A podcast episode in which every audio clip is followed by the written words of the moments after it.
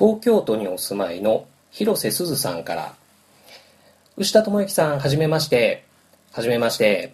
えー、ポッドキャストスタートおめでとうございます。その第1回に私の主演作「ちはやふる上の句」を取り上げてくださるということで配信を楽しみにしています。私はこの「ちはやふる上の句」に出演したことでもう完全に能年玲奈さんは越したかなと思っています。次は有村架純ちゃんを潰しにかかりたいと思っていますのでこれからも応援よろしくお願いしますというお便りが届いておりません頼りがないのはいい頼りのコーナーでした。言っとけ。広瀬すず無双の今こそ、言っとけ。それでは始めていきましょう。無人島キネマ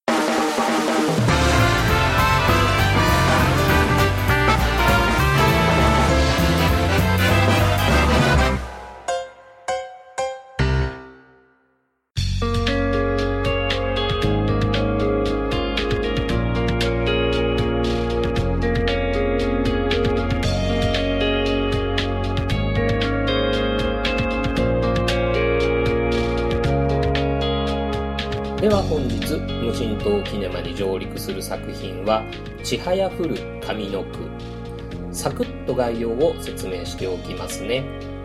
競技かるたにしか関心を持てない異常人格者一歩手前の女子高生千早が時に賭博まがい時に強引な追い込み時に色仕掛けまがいの手口でクラスメートを巻き込み競技かるたの全国大会を目指す。というお話です。監督は彼女は嘘を愛しすぎてるとかガチボーイの小泉紀弘主演は今飛ぶ鳥を落とす勢いの広瀬すずですね。どんな人におすすめの映画かと言いますとこれはかなり間口が広いどんな人にもおすすめできる映画だと思います。コアな映画ファンからも絶賛ですし普段からそんなに映画を見ない人が1年に見る23本の映画のうちの1本に選んだとしても十分に満足できる映画だと思います。僕牛田にとってこの映画はどんな映画だったかという意味では勇者リクルートからチームが出来上がるまでの映画という分類をしています。この分類の代表的な作品としては黒澤明の「七人の侍」とかジョージ・クルーニー主演の「オーシャンズ・イレブン」なんかが有名ですよね。ある目的がある。その目的を達成するために必要な選ばれし勇者を主人公がリクルートしていく。それぞれのメンバーの背景や葛藤が描かれる。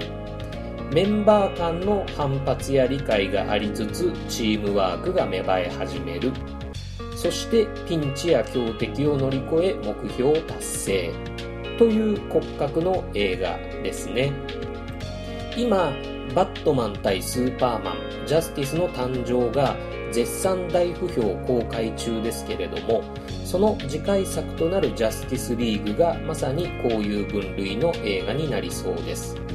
バットマンとワンダーウーマンがフラッシュやサイボーグアクアマンをリクルートしてジャスティスリーグというチームを作り上げていくっていう展開になりますよというようなことをベン・アフレックが最後の方のセリフで言ってましたよね。えー、ちはやふるの方に話を戻しますけれども僕牛田のおすすめポイントとしてはやっぱり机くんになりますね森永裕貴さんが演じてた一人ぼっちのアンチキショーですねチームに大概1人や2人はいる頑張ってるけど足を引っ張っちゃうタイプの人ですよね。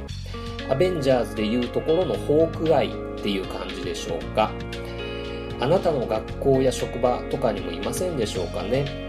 もしかしたらあなた自身がそういう立ち位置だったりするかもしれませんね。僕自身もボンクラ系男子っていう立ち位置で40数年生きてきましたのでチームにとって足を引っ張っちゃう存在になるっていうことは今まで一度や二度ではありませんでした。でも僕を含めこういう人って決してその時足を引っ張ってる自覚がないっていうわけではないんですよね。むしろそういう自分の立場に敏感な人の方が多いと思うんです。だから自分が足を引っ張って出た結果を目の当たりにする時の恥ずかしさとかいたたまれなさ申し訳なさっていうのってかなりきついと思うんですよね。そういう時ですね。大丈夫俺のことを切ってくれていいから大丈夫大丈夫。だからもう一人で泣かせてっていう感じでそのチームを負けさせた加害者っていうことではなくってチームのために切られた被害者っていうことにしておいてくれればそっちの方が気が楽っていうかまあそういう気分になっちゃうんですよね。でもですね自分の戦いを諦めるためにチームの勝ち負けを理由にしちゃダメじゃないですか。自分がチームのためにできることっていうのは自分がチーム全体のことを配慮して身を引くっていうことじゃなくって自分の戦いに自分の一生をまず上げるっていうこと。それが本当は一番チームのためにやらなきゃいけないことだっていうことなんですよね。机よお前はお前の一枚を取れとチーム千早は机くんにそれをどうやって伝えたのか。机くんが自分の1枚を取ることができたのかできなかったのかぜひあなた自身の目で確かめてみてほしいなと思います。というわけでちはやふる上の句無人島キネマに上陸です。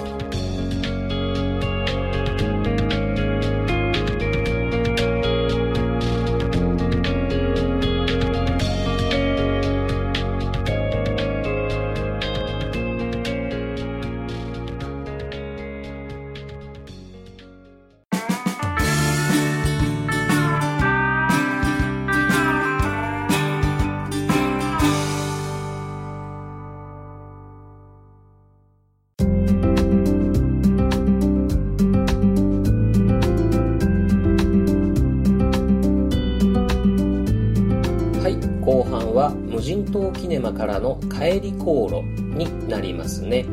その日の上陸作品に何らかの意味で絡んでる作品を紹介したいと思います。今回の上陸作品が「ちはやふる上の句」ということで関連作品として紹介するのは「七人の侍」です。前半でも名前を挙げましたように勇者リクルート映画という絡みっていうことですね。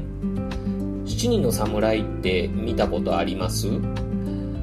名前は知ってるけど実はまだという人も意外と多かったりするんじゃないでしょうかね。そういう僕も7人の侍を初めて見たのは昨年の2015年です。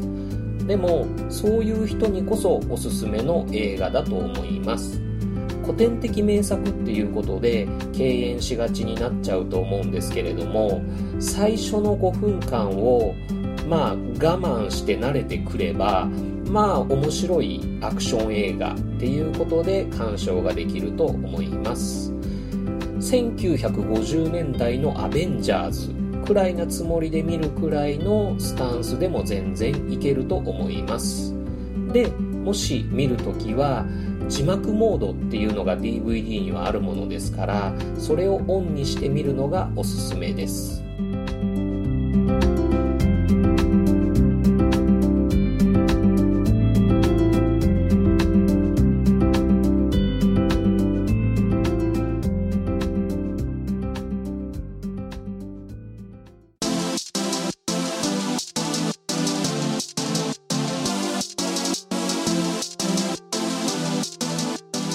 無人島キネマポッドキャスト版クルーズ1往路ちはやふる上の句袋七人の侍は牛田智之のご案内でお送りしました。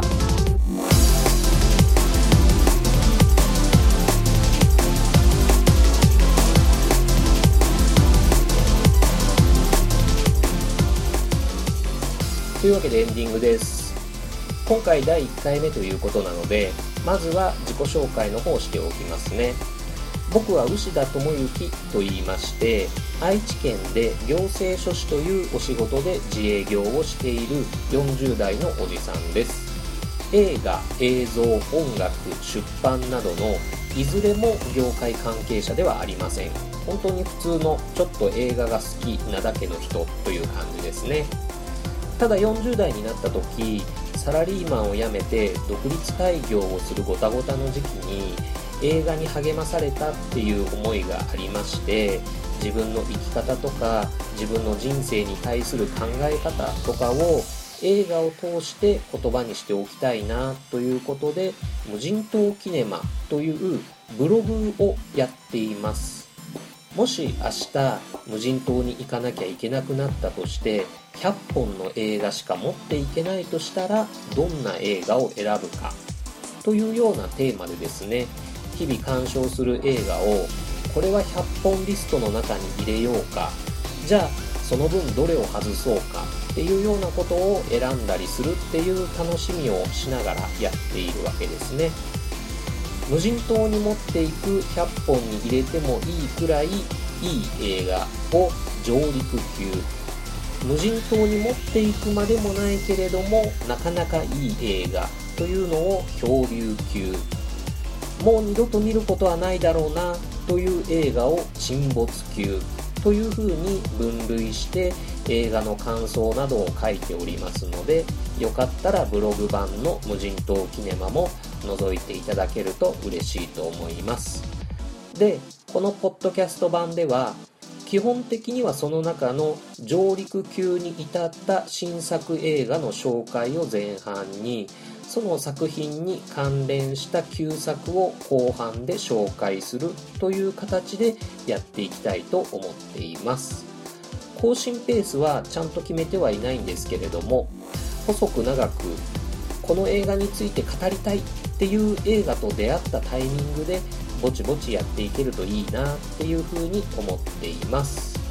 感想激励称賛賛美愛のあるツッコミ等は Twitter アカウントアットウッシーネット